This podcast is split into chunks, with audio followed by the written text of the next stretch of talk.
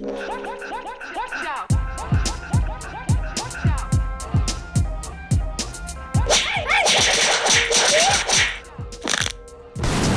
Dudes of Kung Fu. Please welcome your hosts, Alex Richter and Big Sean Madigan. Hey, brother man, how are you? Good man, how you doing? You, I'm doing pretty good, doing pretty good. You handling uh, the heat here in New York this week? I'm one big fucking sweaty mess. I'm so fat I can't get out of a chair without sweating. Yeah, it's pretty unbearable. Uh, New York heat is not just the the standard heat. We also have the humidity. Plus, uh, there's something about like the the volume of buildings and density we have, which just feels like it's also in a shoebox of cement and concrete. Like it's just kind of worse. And and there's just so many people. You know, I work on Fifth Avenue, which is like the main one of the main business districts of, of, of New York City, and and also a big tourist area. So like when I come out of my building after work, when I, I tell people, oh, you know, there was a thousand people on the sidewalk, I'm not kidding. There's a thousand people Yeah. standing across the street from the NBA store taking a picture Right, right. of a store. Yes. I don't get it. Yeah, it's it's always mind blowing, like for for locals, because especially, I mean, where you work is actually not too far from where my school is, and we're kind of not too far from one of the main tourist havens of Manhattan, which is Midtown Manhattan, like Times Square, all that kind of Fifth Avenue, all that kind of stuff, and it's amazing, like because you know, f- for locals, we always just we know where we're going. Uh, we try to avoid those touristy areas like the plague, but sometimes we have to be there. And tourists will stop in the middle of the sidewalk. They never walk straight. They're always crisscrossing, and they're always looking at the dumbest, least interesting stuff in New York City. They're usually looking up at like an advertisement taking photos of it and it's like you're taking photos of an ad like Right, you're right, like exactly. so falling into the hands of these marketers. like it's ridiculous. Right, like well, you know, and when people haven't visited New York City or at least haven't visited Midtown Manhattan, they must be wondering, like, taking pictures of an ad. So like some of the advertisements, like, are they are amazing. I mean, you look at like a, like on Fifth Avenue, like just a a like little bus stop has like the bus covering, and it'll have like these super animated little videos of models wearing you know the latest clothing. I mean, it's it's amazing stuff, but it's still a fucking ad that Right. runs on a loop over and over and over again. Yeah, You know? yeah, it's pretty ridiculous. And then also like uh, near my school, there's a one of those. Uh, anyone who's familiar with New York knows those tourist shops that sell like the souvenirs, the Statue of Oh, yeah. The I Love New York shirts. Uh, there's one of those like on the uh, ground floor of the building where uh, City Wing Chun is, and they have a um, uh like a statue of liberty like a plastic statue of liberty and it like a like a kind of a, a human sized one and everyone stops to take a photo in front of that. It's brilliant for them but it's kind of like why don't you just go to the real one like like this is Right. like i don't know just like as in new york i'm like that's so cheap and dumb and there's like way better stuff to do in new york than that right Sure thing, sure thing. yeah Um, I I uh, want to share something real quick with the uh, the folks here. Um, okay, so listen, everybody who listens to the podcast, Well, everybody, most people listen to the podcast, know I'm fat. Let me clue you in about fat people. Fat people know we're fat. We really do. Like we have a mirror, we've seen pictures, we, we, we get it. We know we're fat. There's no reason to tell us, other than being a dick, that we're fat. If you- you're not helping, you're not encouraging, you're not trying to push people in the right direction, even if you like kind of tell yourself that you are, you're not. You're really being a dick. so stop telling people like, you know, that are fat, that they're fat. You know, like, or, or if they post on Facebook, like, oh, I'm watching a movie with my wife. Don't say, hey, you know, it's really nice outside. Why don't you go for a walk in the park? Hey, why don't you go fuck yourself? You know, that's so, new york you know what I mean? It's like, so like, so recently I was telling Alex, I'm, I'm, I'm, I'm walking on Fifth Avenue going to work in the morning, and some guy dripping in sweat, who's jogging, comes up to me, touches my arm. First of all, don't touch me. I don't want you touching me.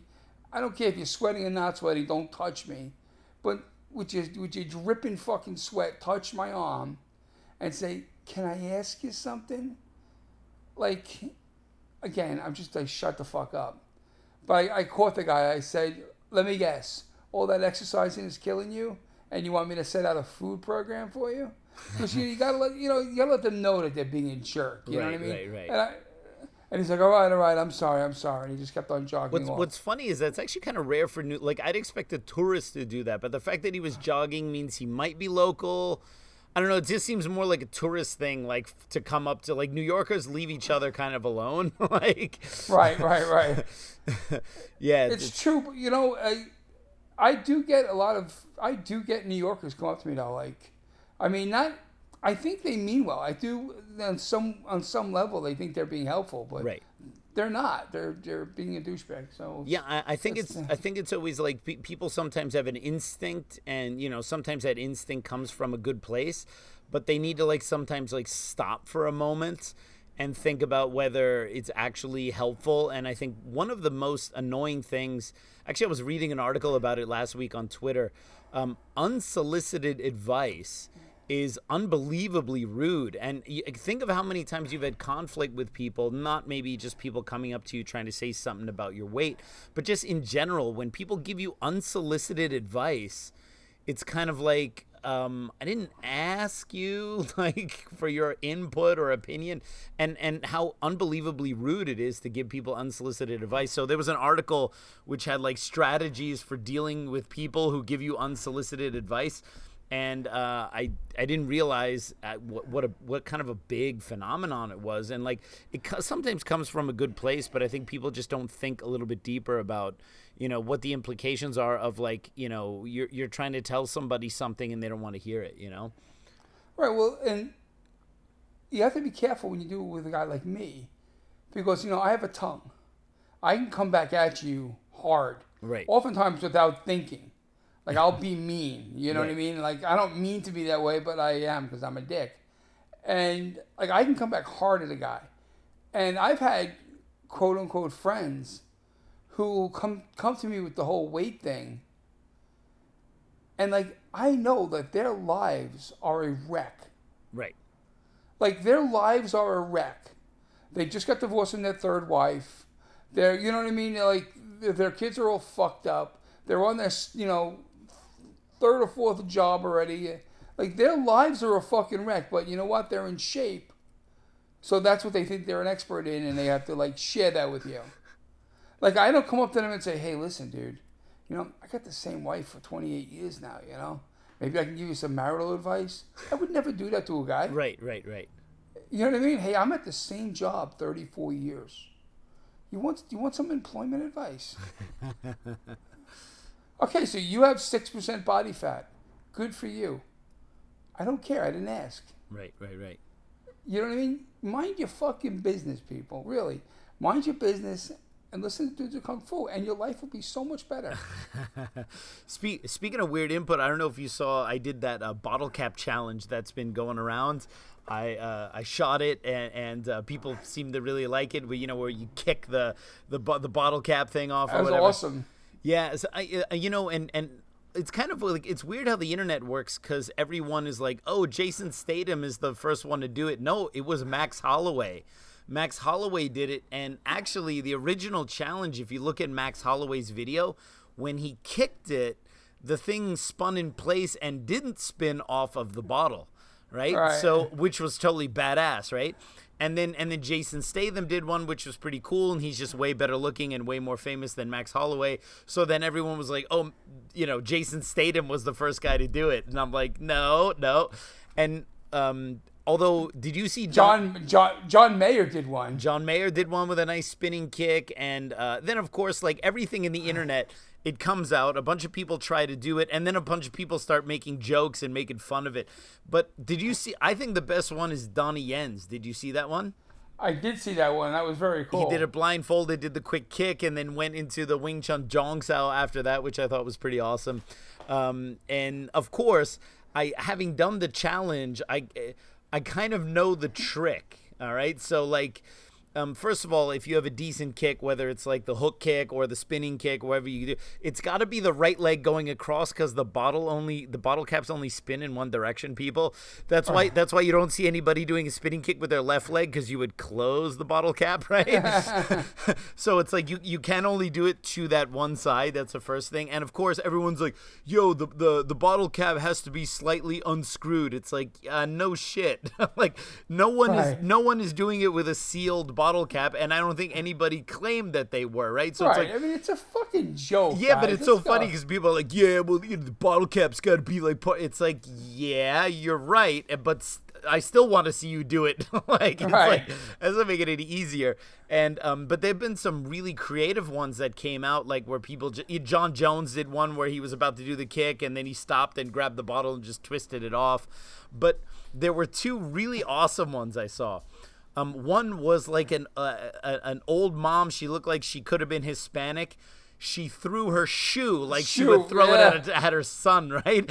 And like spun the bottle cap, which I was like, you know, the the you know, there there is no hell hell no no wrath like a like a Spanish lady throwing a shoe, and so uh, that was awesome. But I think the slickest one, it's not it it's was done in Vegas with a sports car. Like it's either a Ferrari or a Lamborghini, and somebody like literally uh, um, does like uh, slides the Lamborghini sideways while the rear spoiler comes out, and the rear spoiler is coming out while the guy is drifting.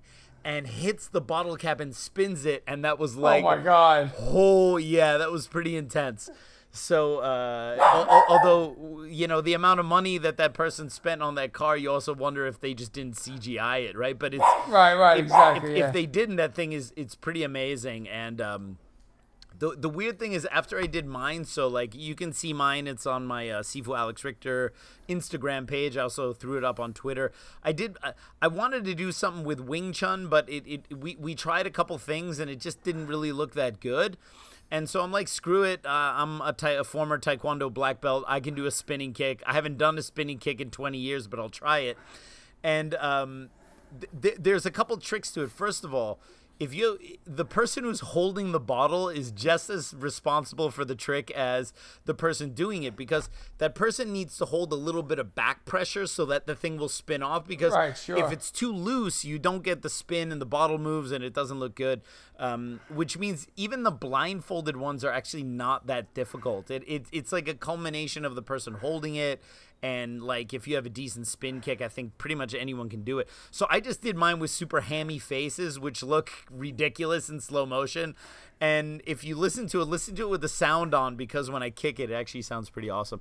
And i we did it in two takes. We did like a practice take and then we did the real one and that was it. And i just went downstairs and we posted it and uh, i think people like it. We got a, a weird comment though on on Instagram. I don't follow the the Instagram comments on my public page because I don't manage my public page. But every once in a while, I'll go down. I'll just look at like what people write on there. And some guy was like, "I'm so tired of these bottle cap spinning videos. Why don't you use your martial arts skills to attack Trump supporters or something like that?" And it was like.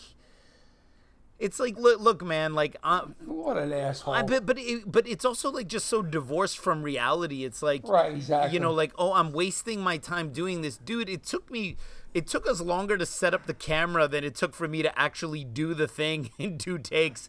And it's not like I'm not busy doing other things. It was just it was so weird. And it was like okay, yeah. And he's like, yeah, if I was a highly skilled martial artist, that's what I would do. And it's like, no, you wouldn't people who sp- invest time to develop skills in martial arts don't use their skills to assault people who they have a conflict of opinion with.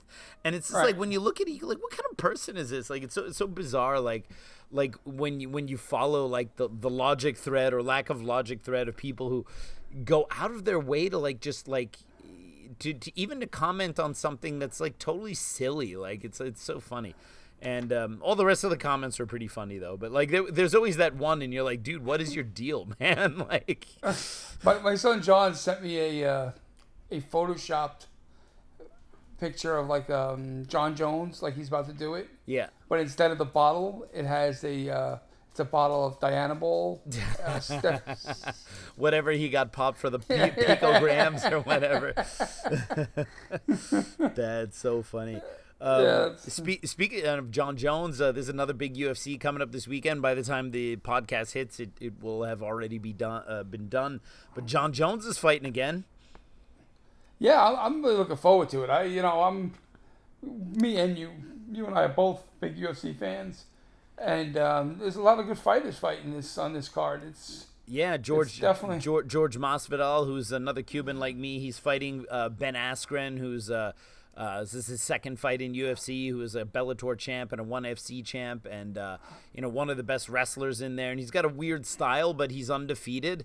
Um, and uh, George Masvidal is, you know, it's interesting. Like I think Ben Askren's kind of funny, but of course I have to always go with my with my Cuban brother on this one. I hope I hope he wins because it'd be kind of nice to see Ben Askren shut up for a moment. um, the Jon Jones thing. So like I've been up and I used to not like Jon Jones because. Um, I just eh, like, and we've talked about it before. There was a bit of a he has a bit of a congruence issue where he's like, in the early days, he was trying to be like that he's pious and religious and everything like that, but you could just smell the hypocrisy on it. And then, of course, things would come out like a DUI or he would do this or do that, and you're just like, and then he would still kind of pretend to be like this religious guy. And you kind of knew that he was a jerk, and you just wanted Right. him to own it. And it just seems like more recently he's a little bit more comfortable not pretending he's somebody who he's not. And it's like to the degree he's just being himself, I'm starting to like him more. But then the other problem is he's so damn good. I mean, Jon Jones, it's not just his size. I mean, the dude is amazing. And he does a lot of cool stuff like some cool looking Wing Chun style elbows. He does the front lead side kick. He does some stuff that I really like as a martial artist. But it's also kind of hard to get hyped up when you know he's just going to kick the shit out of whoever they put in front of him. Until he gets older and starts declining, I don't really like. And and these are really tough fighters, but next to him they all look like tin cans.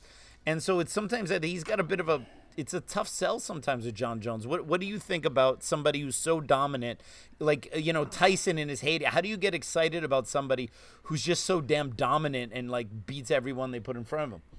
Right. Well, you know, I liked when Jon Jones first came up. I did like him. Um, there was some obscure connection with him with JKD. He was from upstate New York or something to that effect. So there was these like little kind of like stupid things that fans can latch onto and and and, and find a reason to like a guy. I have a hard time rooting for Jon Jones now. He's just at some point just went too far for me with different bullshit Uh huh. and uh, I just I have I'm listen. I'm not saying he's not a brilliant martial artist. I'm not saying he can't kick the shit out of me and everybody I ever fucking met.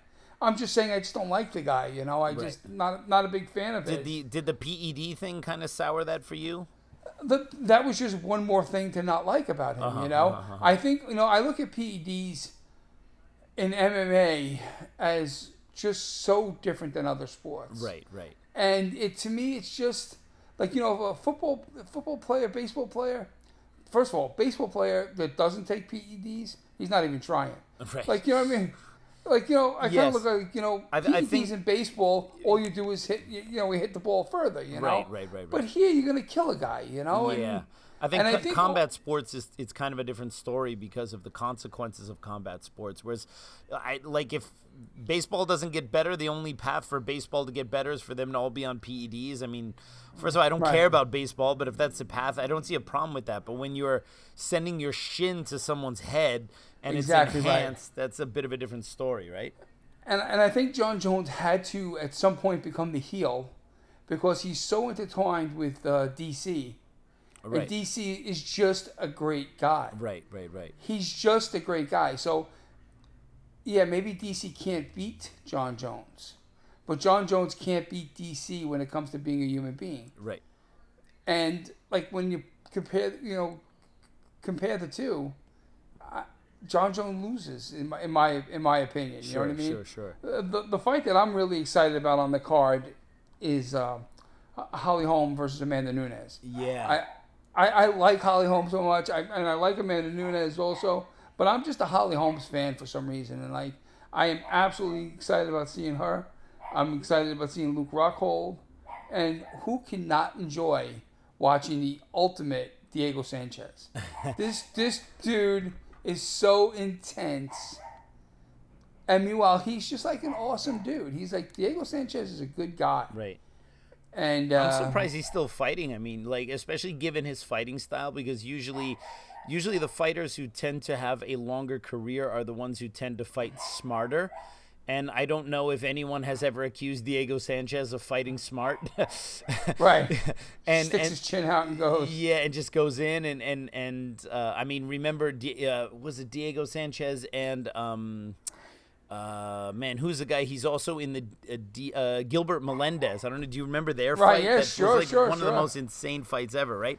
Um, and and yeah, I mean, I think. Uh, it's entertaining, but usually guys who fight like that don't have such a long career, and and so it's interesting to see him still because isn't he from like the first or second season of Ultimate Fighter? Isn't he like from like one of those like ultra early He, he, seasons? he is, and um, he's 37 years old, yeah, and uh, he's, he's getting up there. But you know what? Holly Holmes, 37 years old, also. I didn't realize that. yeah. I think Amanda Nunes is going to be a little too much for her. Amanda Nunes is just an assassin. She's Yeah, she's she's she's a beast. I she agree. punches so powerfully and moves so well and like after what i saw after what she did to cyborg i'm like i don't know i i think it's gonna be a bit i think it's gonna be a bit before someone goes in there you know and and gives her a gives her a hard time you know Oh, you want to laugh? I didn't realize this, but on on the uh, on the earlier part on the prelim card, Gilbert Melendez is fighting. Oh he's back. He's he was he also had like a ped thing. He was out for a little bit and uh so now i guess he's back or whatever so yeah interesting. Cool cool. Well you know our fans always get upset when we talk about mma too much because you know they, they, they, they like these cavernous gaps of uh, of uh, categories like oh we do Wing Chun and that's Kung Fu or we do Jeet Kune Do and that's this and it's not about MMA and MMA like you know you, you can't be an MMA fan and also still like Kung Fu apparently right so people, Right, I mean, people know, get upset folks, about it We try and keep the the UFC MMA talk to a minimum, but at this point here, there is no greater expression of of martial arts than MMA, in my opinion. Like you know, if you want to put it on the line, MMA is a, a, a- pretty damn way of, pretty damn cool way of going about testing out your stuff. Because like I don't care what style you use, you know, you train for the streets or rip people's eyes out and ears off and shit like that. That's not how you're sparring with your buddy. right You know, you and you and your buddy when you're sparring, if you're sparring, are not ripping each other's ears off and you know fish hooking the eyes and crap like that. Right. You're you're you're exchanging jabs, you're exchanging kicks, you're you're, you're going for a takedown, you're going for a, an arm break, you're you, you're you're you're basically doing MMA. You know, you could say, okay, this jab actually represented a finger jab to your eye, but in training, it's not. In, in training, it's a jab, and you're wearing headgear. So how what how is what you're doing different than MMA?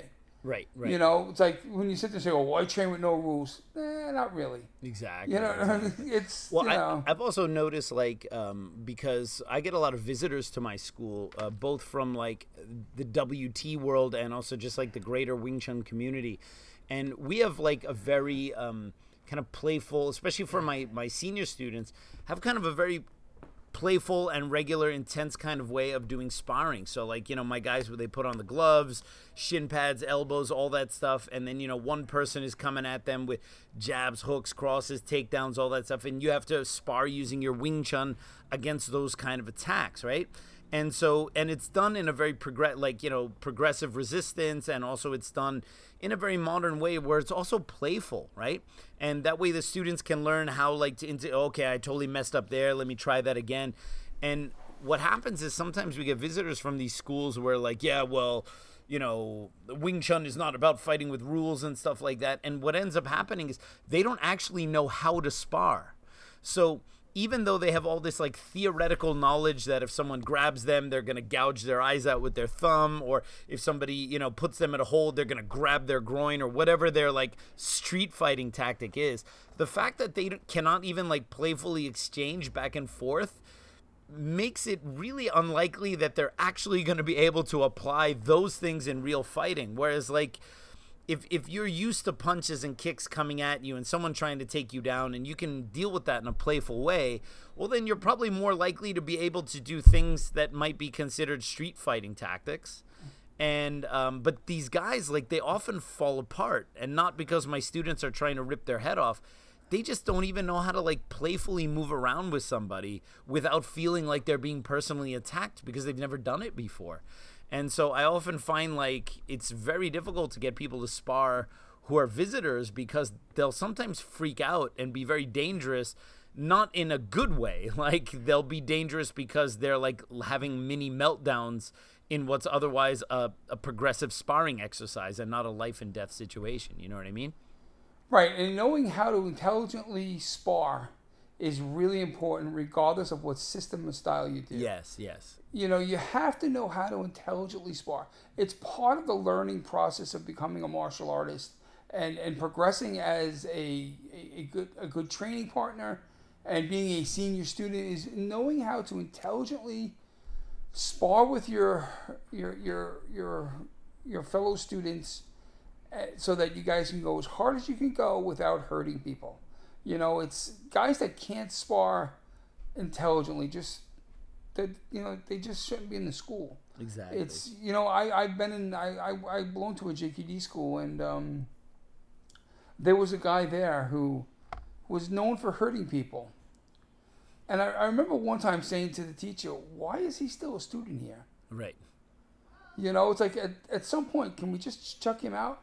Because I remember, I remember like at one point he took a guy's knee out, yeah and, and I remember like someone saying, "Damn, that's the fourth guy he's done that to." ridiculous You know what? He's got to go. yeah for sure for sure Because if I can't, if I belong to a school, I have to know that one of the primary um, focuses of that school, in addition to teaching me how to fight, is teaching me how to fight safely. yes absolutely yeah I need to be able to go to work the next day. yeah yeah You know what I mean? Like, I, I, I can't risk getting. I mean, listen, accidents happen. right Of course, accidents Sure. happen. In any uh, kind of athletic endeavor, accidents can happen. But when there's one person who progressively gets harder and harder and, and, and repeatedly hurts people, he's got to go. yeah He, he, you know, at some point the teacher has to say that the, the health and health and uh, general welfare of the rest of the student body of my school is more important Yes. than the, whatever this guy is paying me in tuition right right because you will the people will quit your school if they're afraid of getting hurt by somebody Yeah, and it has nothing to do with the toughness of the people who are there. It's like, like you said, people have jobs, people have stuff they have to do, and also if you're doing martial arts as a hobby, all right, so maybe you're doing it because you enjoy it, or maybe you mm. want to learn to defend yourself.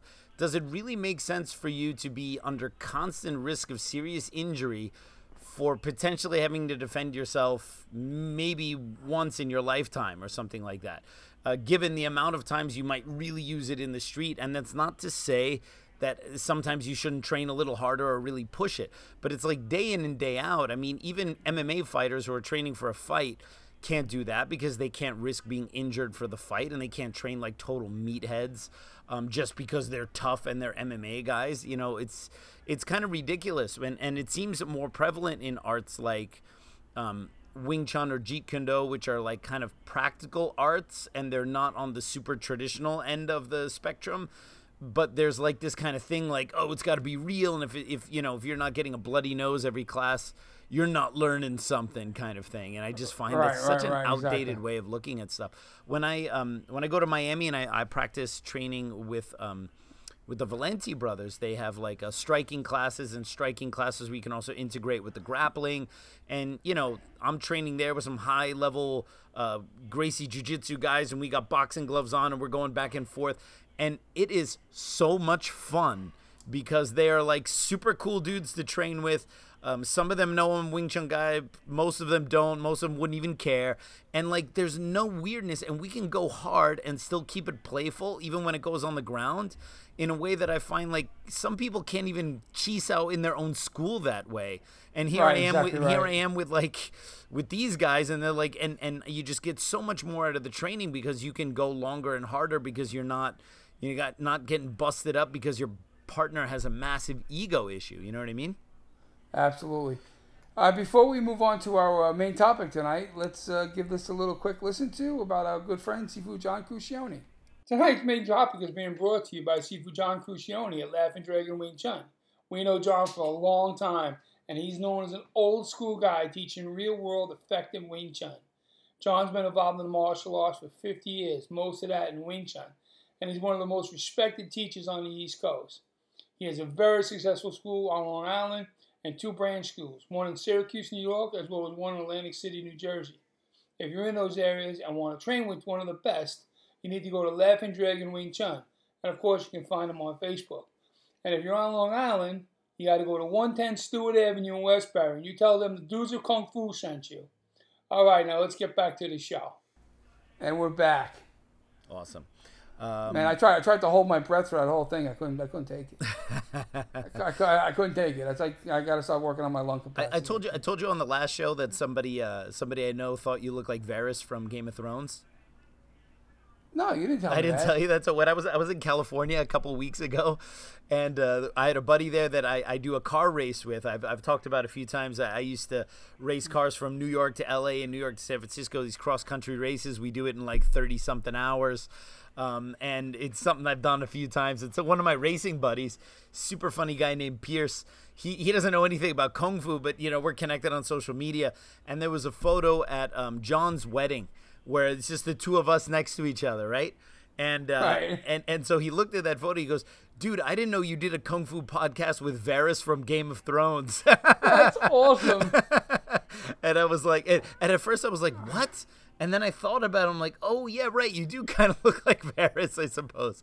And so I guess I do, except I, I'm not a eunuch. But other than that, but I just it's it's also really funny uh, for me because in general we are so in our kung fu world, like what we see on social media is all our kung fu friends and and stuff. So we're so used to like who people are. It's funny when people outside of that circle witness it from an outside perspective and like totally look like like dude your but your co- your podcast co-host looks like Varys from Game of Thrones. And, and like which I would never would have uh, uh, come on uh, that thought you know what I mean? And so it's kind of funny. Speaking of social media I was on uh, this morning I was looking at uh, uh, uh, someone who was a guest on on our podcast Burton Richardson who's a Jeet Kune Do instructor teaches out in uh, in Hawaii and uh, was a great podcast guest. We should we should get him on again. He was he was really a lot of fun. Um, he he posted that uh, like um, I think there was a Ted Wong quote about uh, you know Wing Chun being important, but wasn't that important to Bruce Lee because it didn't show up in his notes. And then uh, you know Burton Richardson kind of con- concurred uh, that uh, Wing Chun wasn't a big part of Bruce Lee's Jeet Kune Do. I suppose perhaps more in the later era because Bruce had written that you know he basically given it up and he was more focused on being mobile and this that and the other thing. And so. Um, and uh, while uh, it's not my place to agree or disagree with any of that kind of stuff, um, uh, I, I did have to I did have to chime in, which is also rare for me to chime in on those things. That um, if you look at all of Bruce's notes, uh, at least, and I haven't seen all of Bruce's notes, um, I've seen a fair amount of it. Um, what I think what people forget is that Bruce was writing notes on things he didn't know about from books that he was reading. So uh, why would he be writing about Wing Chun if all the Wing Chun he had learned he had already learned and he wasn't in the 1960s? I think there was only two Wing Chun books or maybe one Wing Chun book by uh, Rolf Clausnitzer, was an early student of Wong Sun Leung, which I don't think anyone could get in the States at that time. And the second book was written by Bruce Lee in the early 70s. So, so what books would, were, would Bruce Lee have been reading that he would have been writing notes from? A lot of his notes on boxing were literally taken from books that he was uh, uh, reading. And I had to mention that, yeah, but what some of you guys are also missing, besides the fact that why would Bruce Lee make notes about Wing Chun if he already knew everything he knew about Wing Chun? um, most of what Bruce wrote in Chinese. In the, like, if you look at Bruce's notes, they're mostly written in English, but on the on the liners, he would write little notes in Chinese, and then there were some notes he wrote which were just in Chinese. Pretty much most of the stuff he wrote in Chinese was about Wing Chun. So he was writing about it. He just wasn't writing about it in English. And when he was talking about boxing and, and fencing and distance and timing and rhythm, in the notes he would talk about in the notes he would literally write things like Pak Sao and Tan Sao, like how he would use those you know different types of footwork to bridge the gap to do maybe certain Wing Chun things. But of course, it wasn't written in English. So there's this idea that he, he, like Wing Chun was no longer on the hard drive at all, um, or a notion. And I'm not saying that's what Burton Richardson was saying. I'm just saying there's a notion that Wing Chun wasn't on the hard drive at all in the latter period of the of his JKD. So, what do you think about these kind of various phases and things that people talk about, like early phase, Seattle phase, Oakland phase, latter phase? Like, how do you break that down? Okay, so this is a. Uh in, in, in the JKD community, it's probably uh, it's it, this this conversation is going to upset some people because everybody looks looks at Jeet Kune Do with this paradigm that their sifu gave them, and they understandably take that as gospel. Right. So what I'm going to say is I want to preface this with saying everything I'm about to say is my own opinion, and of course it's also 100% true.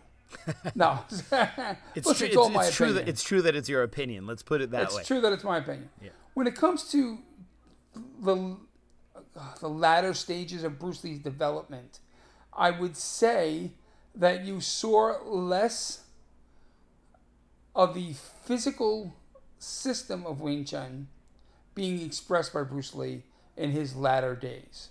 You saw more of a fencing, not boxing, a fencing fighter. Um, you, but if you, if Alex, if I went to you as a Wing Chun person and said, "Give me three of the most important um, principles of Wing Chun," right? What would you say? Uh, efficiency, simplicity. You know, give me one more. Natural movement. Okay. These ideas are when, when, when if you say that there's no Wing Chun and what Bruce Lee was doing, you're not paying attention or you have a different understanding of what Wing Chun is. When people say to me, "Oh, well, at the end Bruce Lee wasn't doing any Wing Chun, so I'm not going to do Wing Chun," to me that says that they don't understand Wing Chun, or they have a very superficial understanding of Wing Chun, or they're looking for some sort of something right out of the forms of Wing Chun. I think as Bruce Lee got older, and we say older, he was 32, right? As Bruce Lee got older, he was more looking at fencing than anything else. And his personal development was more towards fencing as far as a physical expression of his fighting system. You know, um, so you saw less and less, in my opinion, less of the boxing and a lot less of the physical system of Wing Chun. But the core principles of Wing Chun were never left, and that and never would leave Bruce Lee's system. It was ingrained in him. The idea that Bruce Lee would start doing things inefficiently would would would be ridiculous, right? So he was efficient, and where did he get that efficiency from? That efficiency came from his understanding of Wing Chun. Now, when you when another thing when you talk about these phases in Jeet Kune Do, you'll, you'll often hear there's this Seattle phase, the Oakland phase, the LA Chinatown phase, and then there's like some people who refer to the Hong Kong phase or the post LA Chinatown phase. Mm. When it came to the three schools, you have to remember, and I'm not a historian. We, we probably should have uh, another historian on to talk about this, but the the three schools ranked concurrently. Right. It wasn't it wasn't like you know Bruce Lee was teaching in Seattle and then completely shut everything down, moved to Oakland, opened up something new, did something completely different, then shut everything down in Oakland, moved to L.A., and like and nothing was going on in Seattle and right. in Oakland. Right. That you know he if you look at Bruce Lee's letters and, and notes and there's like letters to Taki Kimura saying, "Oh, uh, remind me when I see you, I have to show you this, right. or we've ad- we've added this, or we've taken away that, regardless of what this and that are." Right. But what was being taught in these schools is I would say more dependent on the instructor's own personality Sure. and and viewpoint. Right. There really wasn't an LA phase, a Seattle phase, and an Oakland phase. But there were developmental phases in Bruce Lee's expression of his physical system. You know, it's what he was doing physically when he was 25 was different than what he was doing when he was 32. Arguably, what he would what he would have been doing at 37 would have been much different than what he was doing at 32 Right. you know so we don't know where he would have gone. We have an idea but we don't know. So when you talk about phases i think phases can be you can use the word phases when you talk about bruce lee's own development. But when you talk about the schools i don't like to use, the word phase because it implies that bruce lee like left something behind. And i think you know taki kimura taught what he understood. James lee taught what he understood you know, and Guru Dan taught in LA what he understood. And I think that all three were still being updated by Bruce Lee as to what they as to what to teach. So I, I don't agree with that. Right. The other thing I want to kind of mention as part of our main topic a little bit is this idea of because someone actually wrote in and asked me about this once. Like, um, what's the difference between Jun Fan Kung Fu or Jun Fan Jeet Kune Do and just Jeet Kune Do? And I, I, I'm sure I've mentioned this on the podcast before, but I want to mention it again. If you if you look at the word Jun Fan or Lee Jun Fan, that was Bruce Lee's name. It, when someone says to me that they do Jun Fan Jeet Kune Do or Jun Fan Kung Fu, as opposed to Jeet Kune Do, I look at I look at Jeet Kune Do as a thing. Jeet Kune Do is a thing to me, and if you're gonna do Jun Fan Jeet you have to be teaching and doing that thing the way Lee Jun Fan did it. So if you tell me, oh, I do JKD with a knife, awesome. If you tell me I do Jun Fan Kung Fu with the knife, well, then you have to show me how Jun Fan used the knife. How did Bruce Lee use the knife? Mm. Because if you're going to use the man's name, use the man's system. Right. You know, at least that's my opinion. When people start telling me, "Oh, I'm doing uh, Jun Fan Kung Fu," and they start doing some weird Muay Thai shit, I'm sorry, that doesn't wash to me. You know what I mean? You could say you're doing JKD, but the second you use his name, I, I, I honestly think you, you have to represent what he was doing physically Right. Right. the, the drills he was doing, you know, that's how you can keep his system alive. Is if you, know, uh, if as teachers, if you're going to use his system, have the respect to do what he was actually doing. I'm not saying everybody has to do that. I'm just saying if you're going to use the name Jun Fan, you have to do what Bruce Lee was doing. Right, right. That's interesting. I mean, I, I, it's also a problem in Wing Chun. I think like it, it's it's it's this recurring problem of tribalism, which is not only an issue in traditional martial arts. More modern martial arts like Jeet Kune Do still have it, uh, but even you know jujitsu, other est- any established martial arts pretty much goes through phases where it's like you have the orthodoxy of a style, and then you have the latter day reformers who change it or, or, or you know and some claim that they're doing it the way the founder would have done it or they go another way. You pretty much have this split in like every single martial art. It, it it's it's just a matter of time because it's human nature that you have people who are naturally more conservative and want to do things the same way and not change it and then you have people who are um, maybe faithful to that but want to use that as the first step and then take it to the next level. And then you have people who just change it arbitrarily because they feel like it it's their own thing but they still use the name. But everyone seems to at least in my experience everyone seems to overestimate the importance of their own or their teacher's time with their famous teacher.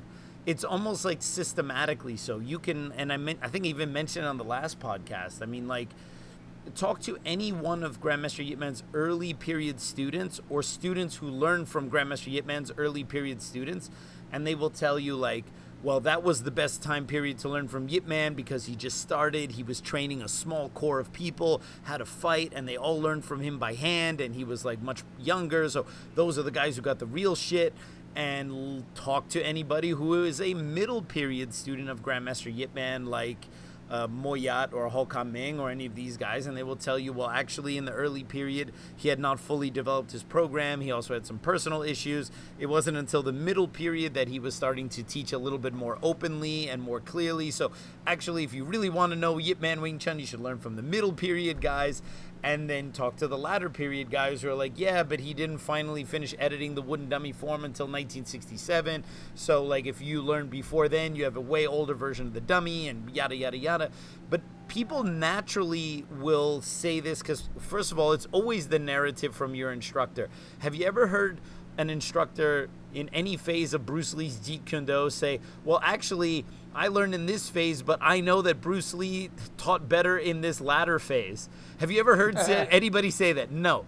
People, No. if, if people are from Oakland, they will tell you why the Oakland period is the best period to have learned from Bruce Lee. If people are from Seattle, the same. From LA Chinatown, the same. For the most part, you have exceptions of people who don't look at that in that way, but for the most part, no one is going to tell you they learned in a bad phase of an instructor. And most of the people, the time period they learned, they will overestimate the importance in their teacher's life. So, for example, if you listen to people uh, from the William Cheung lineage, they will tell you, you know, how important William Cheung was in the early period of Grandmaster Yip Man's career and how his brother had something to do with getting the first wooden dummy. And without this stuff, Yip Man would have never done anything. But William Cheung left Hong Kong, what, 1959? And already the next year there were new people coming and there were new stories and new things unfolding and new important people in Grandmaster Yip Man's life and there are tons of stories that have bypassed people who learned from William Cheung but they will act as if William Cheung was the most pivotal person. Leung Ting people are the same way with Leung Ting. Wong Sun Leung people are the same way with Wong Sun Leung. And it's not to say that any of these individuals are not important, but there always seems to be a super lineage centric view and spin on everything from a teacher's period. And I guarantee you, you know, in my own teaching, uh, I, I've also improved the way I teach things, improved the way I do stuff. But I guarantee you that I, there's some older students of mine that would say, well, yeah, like Sifu's got a more refined teaching program now, but when I learned back in 2006, he was teaching us all by hand this way, da, da, da. and if I were to croak and fall off the face of the earth, I guarantee you those very same students will say, yeah, but I learned in like the 2006 period where like, you know, blah, blah, blah, you know, and, and the funny thing is, and just to make it clear, I'm way better now than I was back then. So it doesn't matter what I taught in 2006. It matters what I teach now because I have the most experience now. I'm always trying to improve how I teach and I'm always trying to make a better experience for my students. I look back at what I taught 10 years ago and I cringe. So I would hope that my students would not hold on to a time capsule of of when I was teaching as if somehow that was the real thing. I have not given up on improving myself and I I hope that the best is still yet to come. And I think every instructor is that way. And people overestimate these early periods quite often just because it was the period they learned in. And so it seems to also be prevalent in JKD. I don't know. I mean, uh, Oh, absolutely. I, I, I don't. I understand. You know, with, with Bruce Lee dying, that is this uh, goal of wanting to know exactly what he was doing right before he Right. passed away. But to me, like that's looking at a snapshot of the truth. That's just looking at like that's like looking at a guy running, um, a, a running back running down the field and and you take a picture of it and you say, okay, we're gonna we're gonna base our whole system on what he was doing at the end of his run. right. You, you know what I mean? Like, what got him there? We, you know, I, I think if you, without understanding the progression that Bruce Lee took, you can never understand where he was going. Right. And the only reason I believe that there's even, I mean, importance in understanding where Bruce Lee was going was because, I mean, let's, let's he was a phenomenal martial artist. You know, let, let's let's let's let's get rid of this notion that oh he was just a movie star and the dude was also a phenomenal martial artist. I'm not saying he was the best that ever lived. I'm not saying any other fanboy bullshit. But he was a phenomenal martial artist. He was, in my opinion, brilliant. The system that he laid out for the people that trained with him was brilliant. He didn't just pass on something. He he progressed. He pushed the envelope. He worked on new things. He developed. He tested. He used the scientific method without calling it that. He, uh, he you know, he, he, he tried new things. Oh, that didn't work. Let's try this. You know, yes, he was egotistical. Yes, he was braggadocious. Yes, he had a lot of flaws.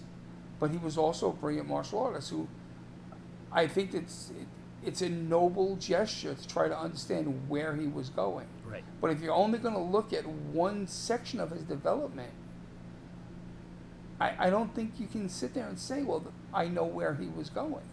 Right. You know what I mean? Like if, if you're gonna just if you're gonna just learn what he did after he left the Chinatown school, maybe you're getting a great snapshot of what he did right before he died, but it doesn't give you a barometer as to where what direction he was going in. Sure.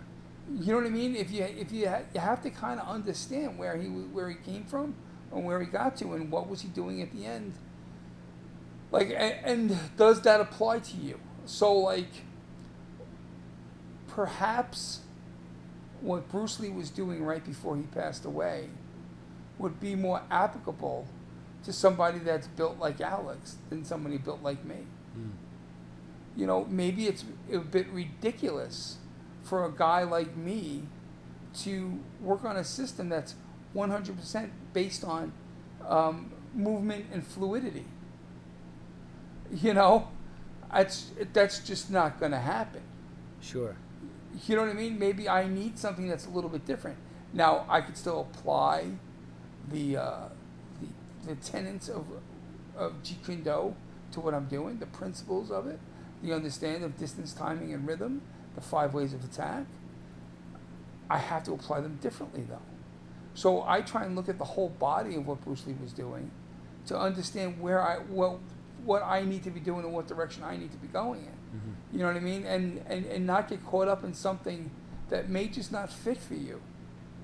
You know, it's, it's yeah. Now it's I also important. I also think it, it's always very difficult because when you have somebody like Bruce Lee, who is arguably the reason why a lot of people do martial arts, uh, even still to this day, he's certainly the reason why I'm doing what I'm doing. Uh, you you look up to him as like a, a figure, um, almost like you know he, he has that kind of status, like like an Elvis, like a James Dean.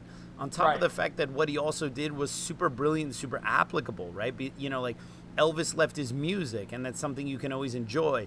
Bruce Lee left these films, but he also left something else, which um, is not as easily accessible as his films.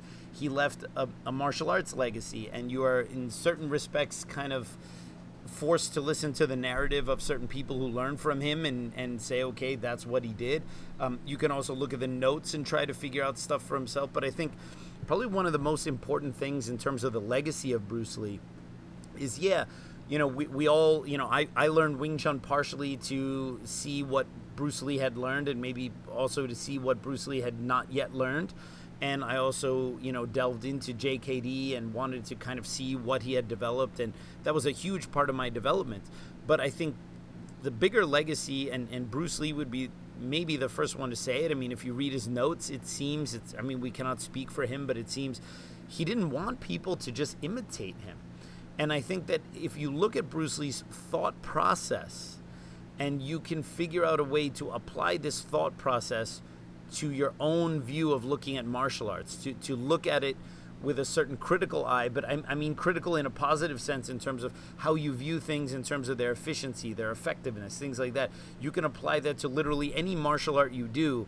And I find that somebody who follows the philosophies of Bruce Lee and can apply them intelligently to their martial arts are doing Jeet Kune Do more than the people who are like imitating the stuff that he did. the, the the thought process and the inspiration that Bruce Lee left is something that martial artists should follow and not be like too stuck. Like Bruce Lee would say, Jeet Kune Do is just a name. Don't you know? Don't fuss over it. He didn't want people. He didn't want it to be an established thing, and I think people kind of miss the point a little bit on that. Bruce Lee, you know, although I'm in certain circles considered to like a a Wing Chun guy or a traditional Wing Chun guy, whatever the hell that means. But Bruce Lee's a huge influence in my thought process, how I organize my program, how I organize my curriculum, how I do my own training, and the other things that I practice, my wanting to also have experience against other martial artists. That doesn't come from MMA influence, that comes from Bruce Lee. And so for the, for that way he is he is ever present in my development as a martial artist and I wouldn't dare say that I'm doing Jeet Kune Do but I would I would think that there's a template that he created in terms of having a critical thought process on martial arts that is certainly running on my hard drive 24/7 and always will. Right, so we have to be really careful when we mention imitating. There's that, that's a tough word when it comes to athletic endeavors, Yeah. uh, uh, such as the martial arts. Um, forgive me for taking it out of the realm of martial arts and speaking as athletics, because I just think it's easier to grasp it this way. If you were going to go to a training camp to learn how to be a running back in the NFL, and it was being taught based on whoever your favorite running back is in the NFL, and you- looked at game footage of them running, and um, you see they, they show a play and you know a, a hole opens up in the line and he runs through the, the running back runs through the line and he stiff arms a, a linebacker quick sidesteps another tackle s- does a spin move and then runs down and scores a touchdown. And the coach says okay everybody let's start off. Everybody line up. I want you to run five steps stiff arm to your right do a quick sidestep Right. do a spin move and then run to the goal line Yes. you're all going to look at him and say what the fuck are you talking about Right, right, right. now that would be imitating a running back Yes. okay without understanding why he was doing certain Right. things Right, right. so we have to look at like what Bruce Lee was doing without imitating Bruce Lee. So if you imitate Bruce Lee, what Bruce Lee is doing in a movie, in some training footage from his backyard, in anything he's doing, if you imitate his movements during a fight or a sparring match, it's it's beyond ridiculous. You have to understand why the athlete that you're trying to understand did a certain thing. Right. So if and how they did it. So if that running back did a quick little sidestep, well, how did they shift their weight? How do they go about that? Why? What outside influence led to that quick shift? Right. What outside influence led to the spinning move? Why did he use a stiff arm versus this guy and a spinning move versus that guy? What was the dynamics in real time of what was going on that that influenced his decision making? You know, was this guy closer than that guy? Was this guy coming out with intent and another guy was kind of waiting? You you have to understand what hmm. they saw and understand why did they make the decisions they made? How did they go out? You know, maybe this running back is really good at that spin move. I mean, You want to understand how he does it. Doesn't mean you want to impersonate it though. Right. And when it comes to Jeet Kune Do, as, as, as a Jeet Kune Do stylist, as a Jeet Kune Do instructor, you want to understand why Bruce Lee made certain decisions. You want to understand why he did certain things, acted certain ways, but without directly imitating anything he's ever done. The second you imitate him, you've completely lost your honesty and truth. Mm. Right. Now I'm not talking about the Bruce Lee faces and you know they everybody puts like the, the thumb and the pinky extended and the yellow that sh- tracksuit. right. You know, if that makes you happy, get on with your bad self and have fun. This is all about having fun. But if you want to talk about really understanding Jeet Kune Do, you have to understand why did Bruce Lee step right there when he stepped. Like not not so much like oh you know you stepped and I stepped. You know Bruce Lee stepped and that guy stepped. So I'm going to do it that way. You know, you have to understand why it happened. You know, if you want to get even deeper, how did Bruce Lee shift his weight when he was doing it? What was going on that made him move in that kind of way. That's being influenced by the man without impersonating the man.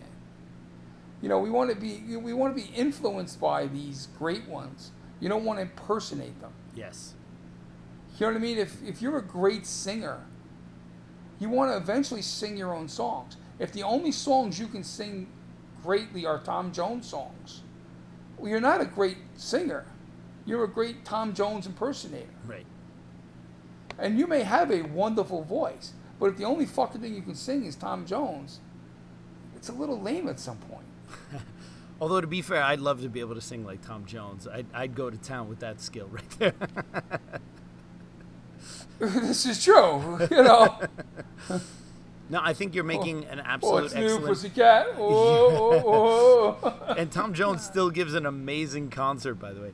Um, I actually, Sean, what you, you what you just talked about right now, I think was an amazing point and a really awesome distinction about um, you know the difference of really getting to the root of how and why people do things as opposed to just imitating them in a physical sense. And I think yeah, I mean, you couldn't have said it better. That was really great. I thought thought you did a really awesome job. I think uh, that it has so many parallels in life, also outside of the little wheelhouse of our Jeet Kune Do and Wing Chun, and just. Um, but yeah, I thought that was really great. That was that was Well, really then, awesome. that, then that's all I got to say about That's all I got to say. You better quit when you're ahead.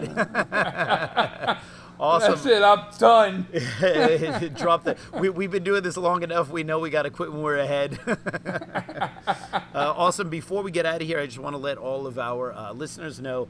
Uh, for those of you who um, are uh, fans of the magazine Wing Chun Illustrated, they are changing their platform.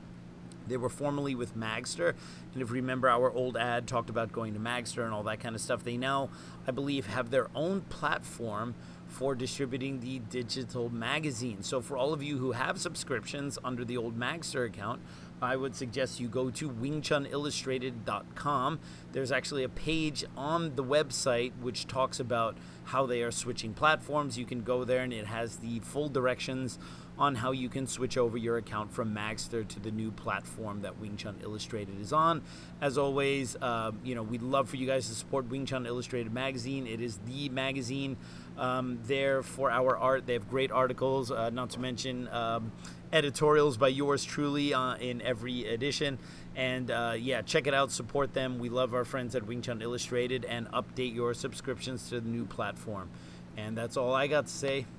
And I have one more thing for you. Um, we picked up a uh, sponsor, Audible. Audible Books um, is now sponsoring Dudes of Kung Fu, and we have uh, a, a, a link for you to go to. It's audibletrial.com slash DOKF, where you will get a free audiobook and um, on a trial basis. And you know, you, you sign up. My son John signed up without a credit card, and, and, and got a book. So it's if you if you do any kind of traveling whatsoever on a bus, driving in a car, audiobooks are a godsend. I listen to audiobooks every day, and Audible.com is fantastic. I, So I'm go- so I'm so super excited that Audible is our sponsor, man, because I love Audible and audiobooks are like the best thing in the world when you don't have time and you know you get the you get the free uh you get one free audio book right when you sign up, right? Right, right.